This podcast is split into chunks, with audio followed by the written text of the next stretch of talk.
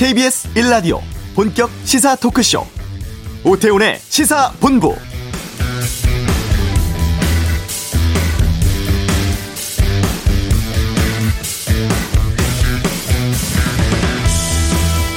코로나19 신규 확진자가 23일째 1000명대 나오고 있습니다. 어제는 역대 가장 많은 확진자 기록하기도 했죠.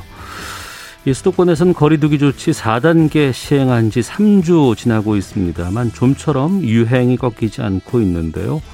오늘도 수도권에서 1000명 넘게 확진자가 나왔고 비수도권 상황도 우려할 만한 수준입니다. 폭염 속에 마스크 쓰고 생활하는 게 힘들기도 하고 무엇보다 1년 6개월 넘게 계속된 코로나19 상황으로 국민들의 피로감이 큰 것이 원인으로 보입니다. 이런 상황에서 지금 휴가철이 겹쳐서 이동량 느는 것도 걱정인데요. 지금 유행 확산을 어느 정도 차단하면서 진정시킬 수 있을지 아니면 더 폭발적인 증가로 이어질 것인지 기로에 서 있는 상황이라고 보이기도 합니다. 오태훈의 시사본부 잠시 후 이슈에서 전문가 연결해 지금 코로나19 상황 어떤지 또 백신 접종 등에 대해서 살펴보도록 하겠습니다. BTS 빌보드 9주째 1위 소식 또 올여름 극장가 소식은 세상의 모든 리뷰에서 알아보고 2부 각설하고 가짜뉴스 보던 언론사의 징벌적 손해배상 청구하는 언론중재법 윤석열 후보의 8월 국민의힘 입당설 국민의당 합당 문제 다양한 의견 듣는 시간 갖겠습니다. 2부 말미에는 도쿄 현지 연결해 올림픽 소식도 살펴보겠습니다. 시사본부 지금 시작합니다. 네. 오늘 발표된 코로나19 신규 확진자 수는 1,674명입니다. 전국 곳곳에서 산발적인 집단 감염이 잇따르고 있는 상황인데요.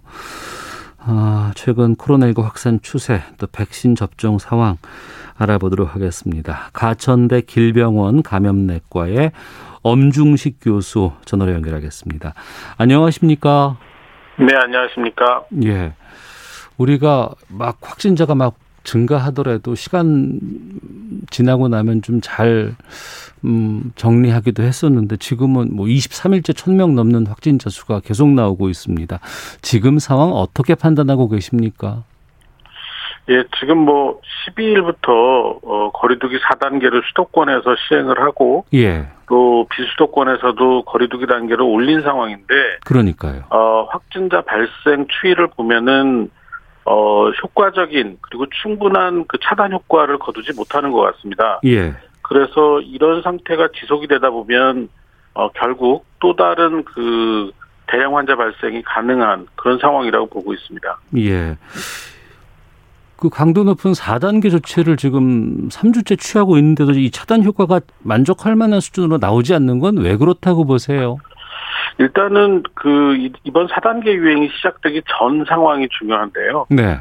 어, 이 400명에서 500명 정도 매일 확진자가 발생하는 상황이 이어지고 있는 상태에서 더 환자를 줄이지 못한 그런 상황이었습니다. 그러다 보니까 지역사회에 광범위하게 어, 이 코로나19의 전파가 일어났고, 네. 이런 것들이 계속 지속이 되면서, 어, 이 전체적인 확진자 수가 어, 아주 많이 늘어나는 그런 상황이 됐습니다. 그 상황에서 거리두기를 시작을 했지만 네. 어, 지금 현재 4단계 지침 정도로는 어, 이 광범위하게 퍼진 지역사회 전파를 끊어내지 못하고 있는 그런 상황이라고 보시면 될 것 같습니다. 어, 4단계가 가장 높은 조치인데도 불구하고 그 상황을 해결하지 못한다 그러면 어떤 조치가 더 필요합니까? 그러니까 애초에 이, 이 새로운 거리두기 지침 자체가 네. 백신 접종을 충분히 한 상태에서 어, 집단 면역이 이루어졌을 때 시행할 수 있는 그런 정도의 지침이라고 이해를 하시면 좋을 것 같습니다. 그러니까 지금 4단계 지침 자체도 네. 이전에 우리가 그 유행 초기 그러니까 코로나19가 우리나라에 도입이 돼서 유행하기 시작했을 때의 초기 거리두기 지침과 비교를 해보면 네. 그렇게 강력한 지침이라고 보기는 어렵고요. 네. 이제 그러다 보니까 어 이런 그 더 큰 유행에 대해서 어 좀 더 효과적인 그런 대응이라고 하기 좀 어려운 그런 구석이 있습니다. 어. 방역 전문가분들은 좀 강도 높은 조치를 요구를 하고 계시고 또 정치권이라든가 경제계라든가 이런 쪽에서는 또 여러 가지 생활이라든가 민생 같은 것들을 판단해야 된다는 고민들이 있다곤 하는데 지금 상황으로는 방역 위주로 가야 되는 거 아닐까요? 예, 그렇습니다. 실제로 이 방역을 강화했을 때 가장 피해를 많이 보는 분들이 예. 어, 이 어떻게 보면은 이 민생하고 직결된 분들이었거든요. 그러니까 예. 실제로 이 방역과 관련돼서 피해를 입는 분들에 대한 손실 보상을 어떻게 할 건지에 대해서 정부가 명확한 가이드라인 그리고 어, 충분한 보상을 해주지 않으면 계속 이런 문제는 반복될 거라고 생각이 되어지고 있고요. 예. 어, 실제로 그래서 지금 이제 앞으로 더 어, 방역 지침이나 이런 것들을 강화할 예정으로 알고 있는데 네. 이런 과정에서 국민들의 협조 어, 이런 것들을 충분히 끌어내려면 말씀드린 것 같은 손실보상 제도가 어, 분명하게 제시될 필요가 있다고 생각을 합니다. 네. 지금 수도권은 6시 이후에는 두명 이상 모이지가 못하잖아요. 근데 지금 우리가 뭐 봉쇄 이런 건 해본 적이 없는데 더 높은 단계로 어떤 조치들이 있을 수 있을까요? 예, 봉쇄를 논하기에는 아직 좀 이른 단계라고 생각을 하고 있고요. 예. 결국은 어 사람들이 모여서 접촉할 수 있는 공간과 시간을 조금 더 줄여나가는 노력이 필요한데요. 예. 현재로서는 그 주로 야간에서의 접촉량을 줄이기 위한 노력을 하고 있는데 네네. 어, 이 부분은 그 지난 유행 기간 유행이 발, 다시 어, 나빠지는 그런 상황. 그러니까 4단계 4, 4차 유행이 시작된 이후에 역학조사를 통해서 뭐 유흥업소를 비롯해서 여러 가지 클러스터가 나타난 어, 그런 업장이나 또는 상황을. 좀 더 강력히 모니터링하고 어, 통제를 할 필요가 있겠고요.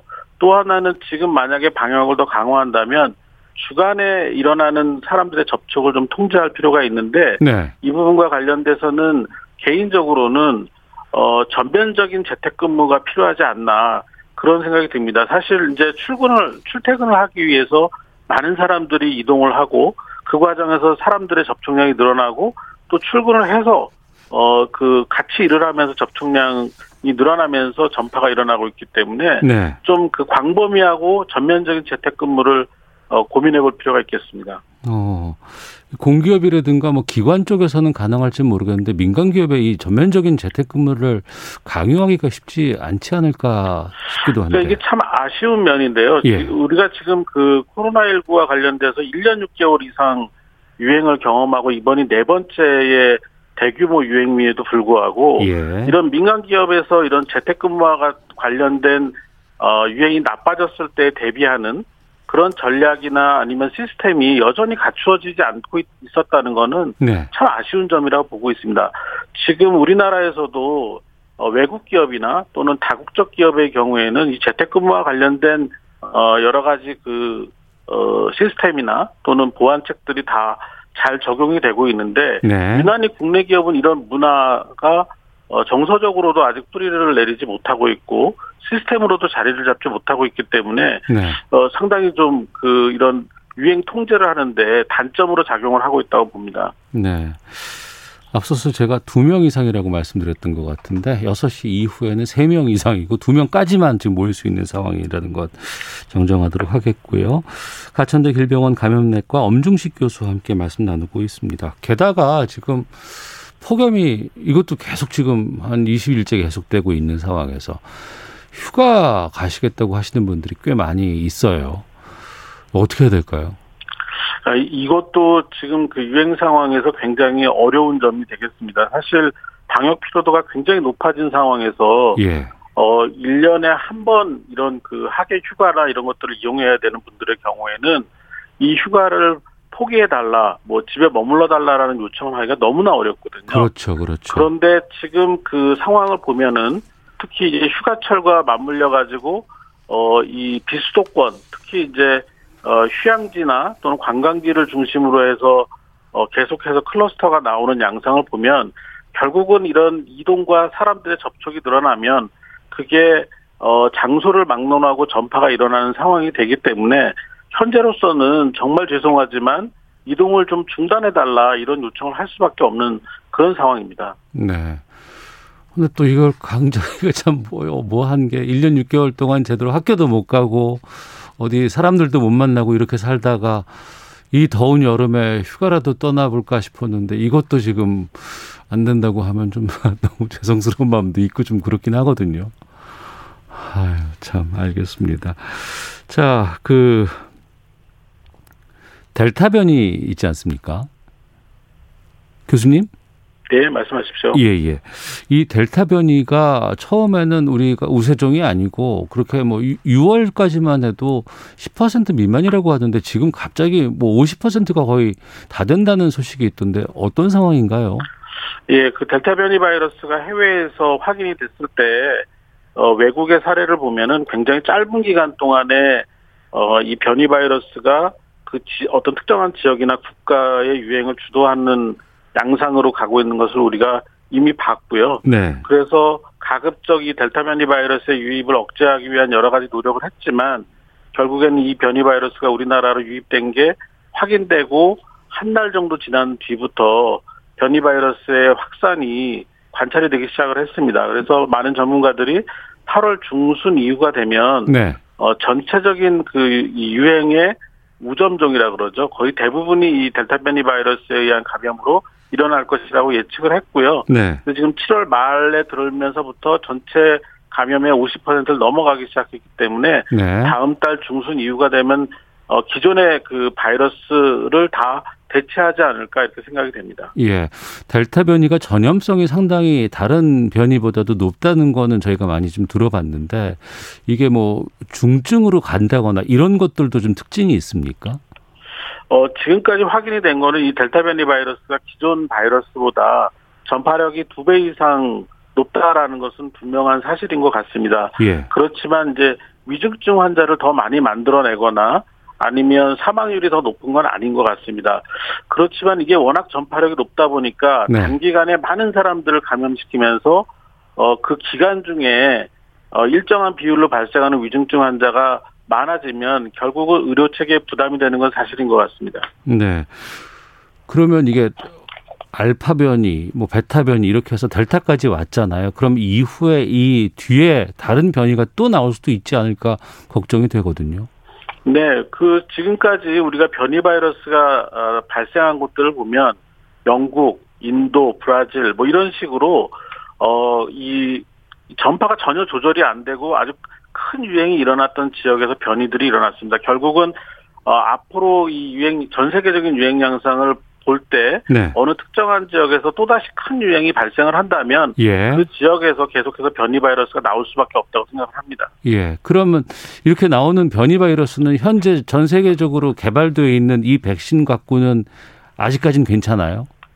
그러니까 변이 바이러스마다 백신을 개발할 수는 없습니다. 지금의 기술 능력으로는 어 뭐 도저히 그 불가능한 얘기고요. 그렇지만 기존에 개발된 백신들 지금 우리나라에서 막 어, 접종이 됐던 뭐 아스트라제네카 백신이나 파이자, 모더나 백신들의 어, 임상 연구 결과를 보면 네. 기존 바이러스에 대한 예방 효과보다는 다소 떨어지지만 네. 어, 이런 변이 바이러스에 대한 예방 효과가 어, 적어도 60% 이상은 존재하는 것 같고 네. 어, 그리고 실제로 감염이 되더라도 백신 접종을 하고 감염이 됐을 때는 중증 환자 발생이나 사망률이 굉장히 낮다고 나오고 있습니다. 그래서 여전히 백신 접종의 효과는 존재한다고 생각을 합니다. 네. 이번 주부터 50대 시작으로 하반기 대규모 1차 접종 시작됐습니다. 지금 백신 접종 상황, 수급 같은 것들은 어떻게 판단하고 계세요? 아, 이게 참 어려운 문제인데요. 이 모더나 백신 공급이 지금 불안정해지면서 전체적인 백신 접종 일정을 다시 변경해야 되는 그런 문제가 발생을 했습니다. 그런데 어 저희 우리나라가 지금 그 백신 계약, 공급 계약을 한 걸 보면은 네. 어 파이자 백신에 대한 공급 계약량이 상당히 많고 이 경우는 아, 안정적으로 공급이 될 것이라고 생각을 하기 때문에 네. 이런 안정적 공급이 확인된 백신 위주로 접종 전략을 다시 짜고 어 이후에 그 변경된 그 어 공급 계획을 새롭게 좀 수립할 필요가 있다고 생각을 합니다. 네. 지금 보니까 1차 접종률이 35.8%, 2차는 13.67%거든요. 11월 우리가 집단 면역 달성하기 위해서 백신 접종 지금처럼 진행하면은 괜찮을까요?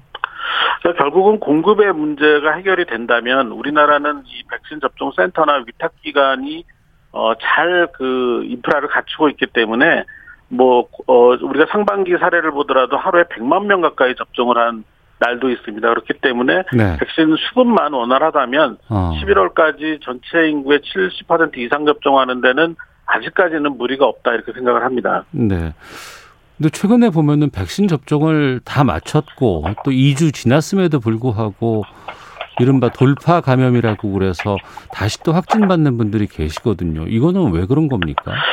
어, 그러니까 이게 돌파 감염 사례는 코로나19 백신뿐만이 아니라 다른 백신에서도 존재를 하는 것이고, 그리고 코로나19 백신과 관련된 돌파 감염 사례들은 이제 보도가 어, 자꾸 나오니까 굉장히 많은 것 같지만 네. 굉장히 발생이 낮습니다. 그래서 어, 예, 이 예. 부분은 예. 그렇게 우려를 하지 않아, 않아 도 좋고요. 앞서 예. 말씀드린 것처럼 백신 접종을 한 다음에 돌파 감염이 생긴 사례는 대부분 무증상이나 경증으로 끝납니다. 아, 예. 그래서 어, 이런 부분에 대한 우려는 너무 하시지 않아도 좋을 것 같습니다. 네. 그리고 이제 지금 얀센 백신을 제외하고는 다 두 번씩 백신 맞잖아요. 네. 근데 그때 제가 듣기로는 이 백신이 언제까지 효과가 있을 거라는 것에 대해서는 아직 검증된 게 없다더라. 그래서 한 번 더 맞아야 하는 부스터샷 얘기가 계속 나온다고 하는데 그 부분까지도 이제 고민을 해야 될 때가 아닌가 싶은데요. 예, 그렇습니다. 우리나라가 이제 접종을 시작한 지가 6개월이 넘어가고 있기 때문에 네. 이제 6개월 이후에 백신의 효과를 계속 평가를 하고 있고 이런 과정에서 다른 나라들에서 나온 데이터나 우리나라의 그 접종 후 이 유지 효과 유지 기간이나 이런 것들을 분석한 자료들을 검토를 해서 어 부스터 백신 그러니까 추가 백신 접종 전략을 어떻게 할지 어 조만간 결정할 필요가 있다고 생각을 합니다. 네.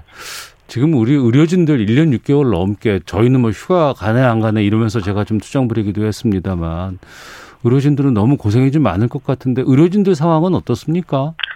어 병원마다 좀 상황이 다를 것 같, 좀 다를 것 같습니다. 그런데 아무래도 이 전담병원 코로나19 환자를 전담해서 보는 지역의 병원이나 이런 곳들에서의 의료진의 소진 현상은 상당히 심각한 그런 상황이고 예. 이번 4차 유행이 다시 어 점점 그 올해 지속이 되면서 이 소진 현상이 더 나빠지고 있는 것 같습니다. 그래서 어 뭐 이런 그 인력들의 추가 채용이나 또는 지원 인력을 충분히 활용할 수 있는 지원 체계를 어, 서둘러 좀 보완할 필요가 있다고 생각합니다. 네.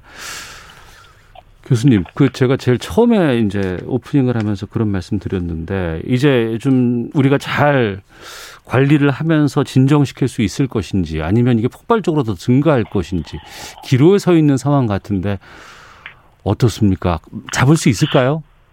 어, 사실 지난 세 번째 유행까지 우리 국민들의 그 아주 적극적인 협조와 참여로 어, 위기의 순간을 잘 넘겨왔는데요. 네. 이번에도 네. 그렇게 되기를 희망하고 기대를 하고 있습니다.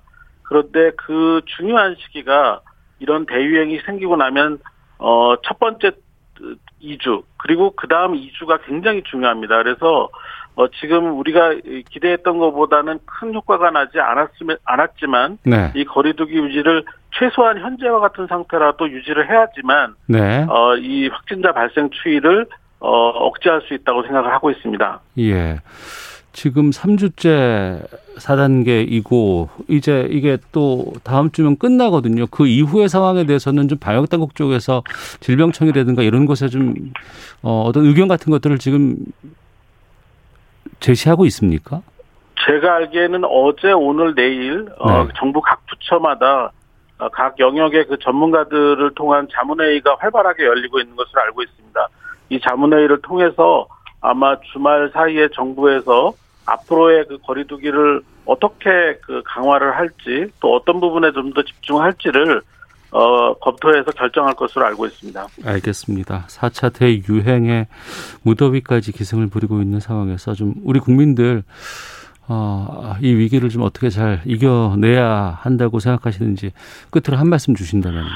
결국은 뭐 이 코로나19를 우리가 그동안 경험을 하면서 가장 중요한 게, 어, 이 끈기 있는 그런 대응인 것 같습니다. 그러니까 우리 국민들이 지금까지 보였던 인내심과 아, 끈기, 그리고 그 정부의 그 방역 지침에 대한 적극적인 협조, 높은 시민 의식이 네. 지금 다시 한번 절실한 상황입니다. 아, 알겠습니다. 4차 유행 좀 꼭 좀 좀 막았으면 좋겠네요.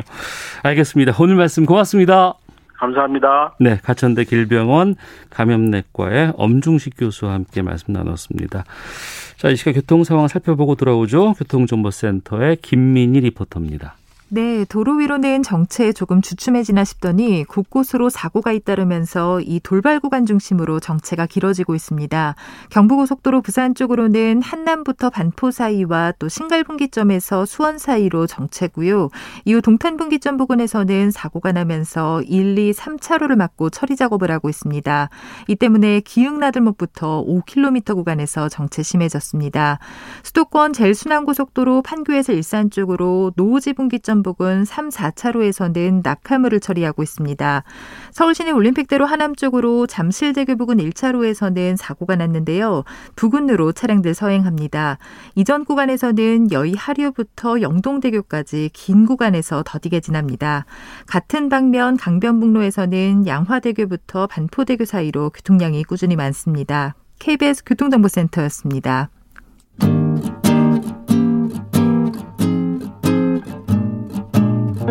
KBS 1라디오 오태훈의 시사본부 여러분의 참여로 더욱 풍성해집니다.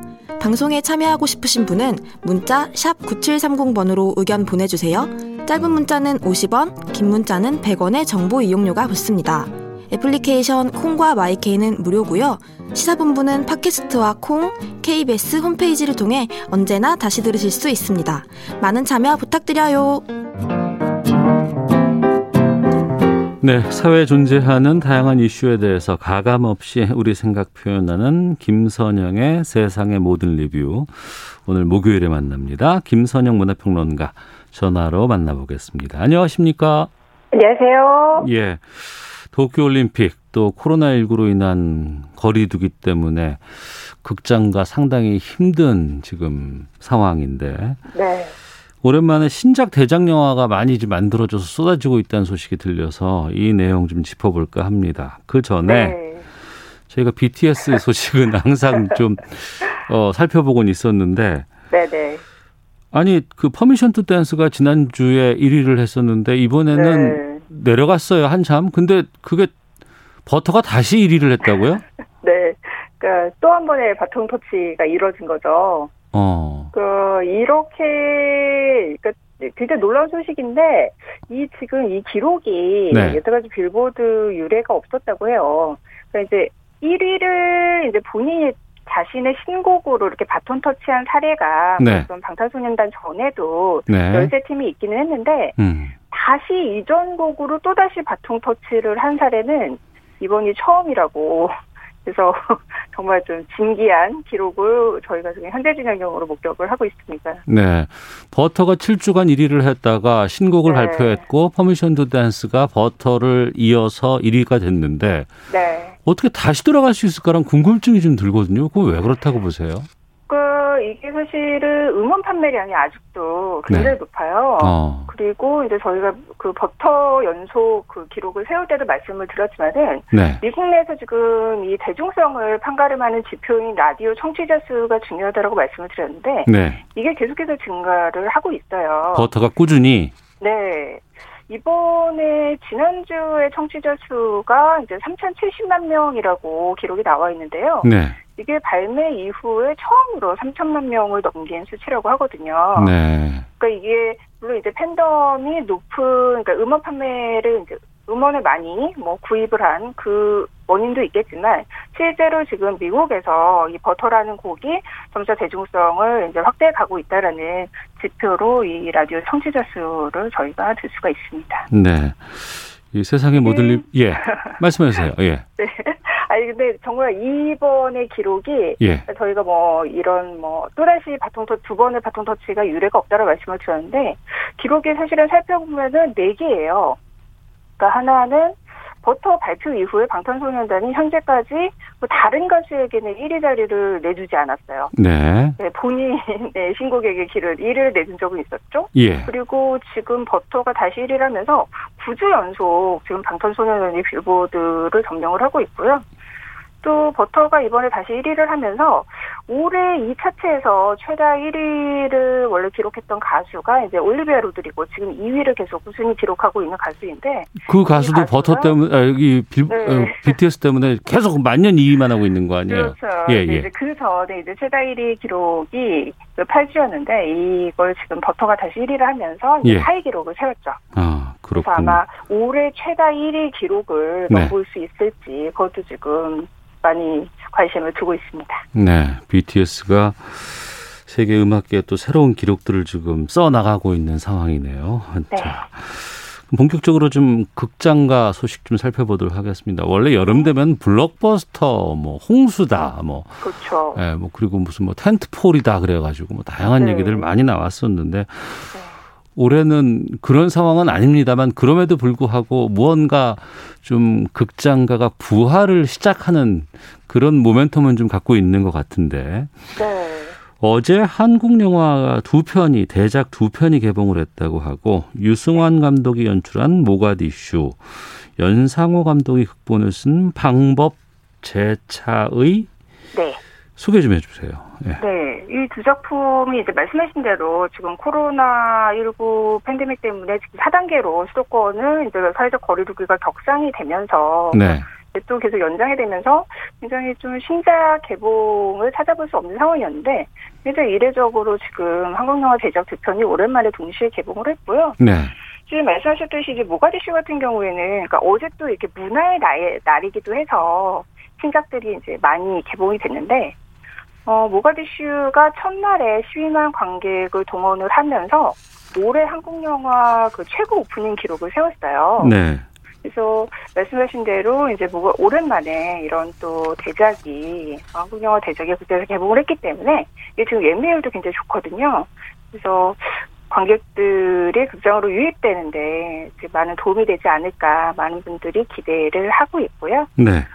이 작품 같은 경우는 원래 이제 많은 분들이 이제 기대를 했었고 사실 이런 코로나 상황만 아니면 천만 관객을 목표로 할 만한 그런 대작이에요. 네. 뭐 그남들 유승환 감독의 신작 4년 만에 신작이기도 하고 이게 또 그 1991년 그 소말리아 내전 당시에 그 한국 대사관이 북한 대사관과 같이 협력을 해서 탈출을 그 성공을 했던 그 역사적인 실화를 또 배경을 하고 하고 있기 때문에 네. 또 이런 역사적 실화가 가지고 있는 힘이 있잖아요. 네. 또 리승환 감독이 또 이런 실화를 굉장히 또 잘 연출하는 감독이기 때문에 어 거기에서도 이제 많은 분들이 이 작품을 많이 기대를 하고 계시고요. 네. 그리고 실제로 이런 기대작들이 막 그러니까 너무나 기대를 많이 했을 경우 이제 개봉을 한 다음에는 생각보다 뭐 기대에 미치지 못한다 음. 이런 평을 듣는 작품이 많잖아요. 네네. 모가디슈 같은 경우에는 사실 그 개봉일을 오래도록 잡지 못해서 홍보를 많이 하지 못해서 그런지 이게 개봉 후에 입소문이 더 좋아요. 오히려. 어, 어 뒷심이 더 있군요. 예, 예. 네. 90년대 시대상을 너무나 완벽하게 재현을 했고 이제 아프리카 올로케로 촬영이 된 작품이거든요. 네. 도대체 어떻게 촬영을 했냐 이렇게 막 궁금해하시는 분들도 많이 계시고 또 과거 이런 실화가 있었구나 이러면서 막 과거를 다시 막 조사하고 알아보고 이런 가격들도 이어지면서 지금 입소문도 굉장히 좋은 상황이어서 앞으로 흥행 추이가 좀 기대가 됩니다. 네. 그 방법 제 차이 이건 무슨 네. 뜻이에요? 이건 제목이 어렵죠. 예, 예. 이게 원래는 방법이라고 TVN에서 방영을 했었던 그 오컬트 드라마예요. 어. 어. 방법은 이제 한국의 전통적인 어떤 주술, 네. 상대방에게 저주를 걸어서 좀 해를 가하는 네. 주술적인 능력을 말하는 단어인데 이게 그때 당시 드라마로 이제 방영이 되면서 연상화 감독이 직접 극본을 쓰고 굉장히 좀 흔치 않은 소재였기 때문에 많은 분들이 좀 이 드라마를 즐겨 봤었는데 네. 이게 지금 극장판으로 다시 개봉을 한 거예요. 음. 근데 이제 드라마와는 좀 다른 스토리로 등장인물은 그대로 출연을 하는데 어, 극장판에서는 조금 더 이렇게 극장판에 걸맞는 스케일로 네. 약간 K 좀비 이 제 차이가 다시 되살아난 시체 음. 좀비랑 같은 뜻이잖아요. 네. 근데 이게 조선 중기 시대에 고서에 실제로 등장하는 어떤 설화 속의 요괴라고 해요. 아, 좀비가 조선 시대 그 설화에도 등장을 했, 답니까 네, 되살아난 어. 시체. 예. 네, 되살아난 시체가 이제 사람들을 갑자기 공격을 해서 연쇄살인이 일어나고 결과적으로 어떤 거대한 좀비 군단이 등장을 하는 어떤 대규모 액션으로 이야기가 전개가 되는데요. 그래서 이 작품도 이제 이런 오컬트 소재 그리고 액션, 좀비 뭐 이런 소재를 좋아하시는 분들의 취향을 좀 만족시켜 줄 만한 네. 독특한 작품으로 많은 분들이 또 어, 관심을 가지고 있습니다. 네. 그 헐리우드 블록버스터였죠. 그 블랙 위도우. 네네. 어 이게 개봉이 됐고 또 나홍진 감독이 제작을 한 랑종. 랑종. 네. 이런 영화들이 이제 4단계 가기 전에 개봉하면서 좀 분위기가 괜찮지 않을까 싶었는데 지금 극장가 상황은 어떻습니까? 어, 말씀하신 대로 블랙 위도우 같은 경우는 이제 250만을 벌써 돌파를 했죠. 그때 당시에 아직 코로나19 그 4단계까지는 아니었기 때문에 네. 많은 분들이 아 여름 성수기 때는 이제 뭔가 해보겠구나 음. 극장가에서도 좀 기대를 하고 있었는데요. 이게 4단계로 격상이 되면서 어, 그동안 이제 개봉을 준비하고 있었던 대작들의 모가디슈 같은 대작이 또다시 이제 개봉을 연기하는 게 아닌가 네. 뭐 이런 우려가 있었는데요. 그래서 지금 영진이가 뭐 한국 상영관협회라든지 뭐 한국 IPTV 협회 이런 단체들하고 좀 협의를 했어요. 음. 또 한국 영화 대작 같은 경우 개봉을 할 때 좀 지원책이 필요하지 않겠느냐 네. 말을 해서 보통 이제 극장업계가 이제 매출이 일어나면 극장과 배급사 측이 5대 5로 그 매출액을 이렇게 정산해서 나눠 갖게 되는데 이번은 이제 총 제작비 50% 절반에 가까운 매출이 발생할 때까지 네. 극장은 매출의 전액을 배급사에 지급을 하게 돼요. 네. 그러니까 이게 개봉을 해도 최, 실패 만약에 코로나 때문에 흥행에 실패할 경우에 뭐 손실을 최대화 최소화해주겠다. 음. 이런 지원책을 빌미로 그만큼 좀 식자 신작품 개봉을 좀 해달라. 네. 이런 요구인 거죠. 어. 그래서 결과적으로 이제 모가디슈 같은 뭐 방법 같은 이런 대작들이 개봉을 하게 됐고요.